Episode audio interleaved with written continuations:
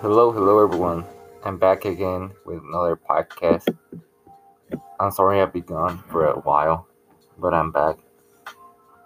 And this week I'm gonna be talking about electricity. The first question is When have you had a scenario where you lost access to electricity?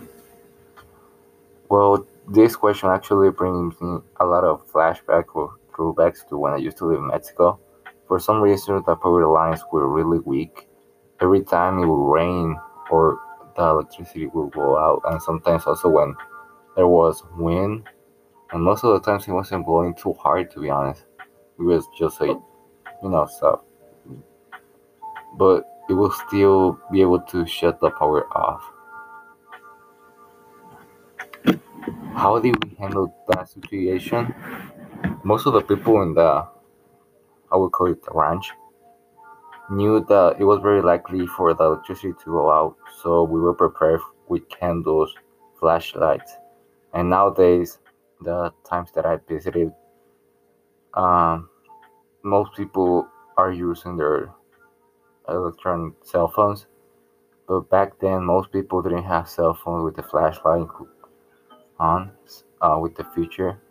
So basically, we'll go, we would use anything that will help us get through the night because during the day obviously uh, we didn't need it. We didn't need it.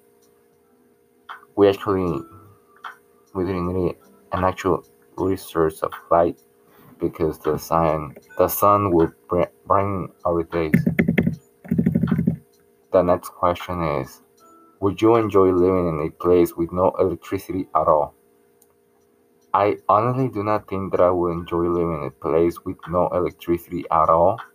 I could live in a place with no technology, but sincerely not with no electricity. I think it's something like fundamental for someone to live nowadays. Next question is Do you do anything to use less electricity in your personal life? And the answer is yes, actually I do.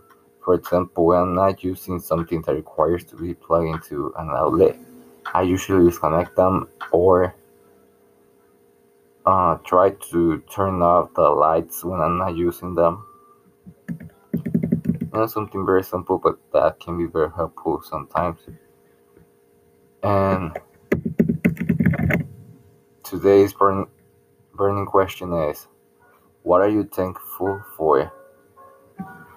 I am thankful for everything, to be honest. I am thankful for the life that God has given me, that family, my that family that I will not change for any, my family that I will not change for anything, the negatives and positives that I've been through, every tear and every laugh. And yes, this is gonna be all for today's podcast. Thank you for tuning in and see you on the next one.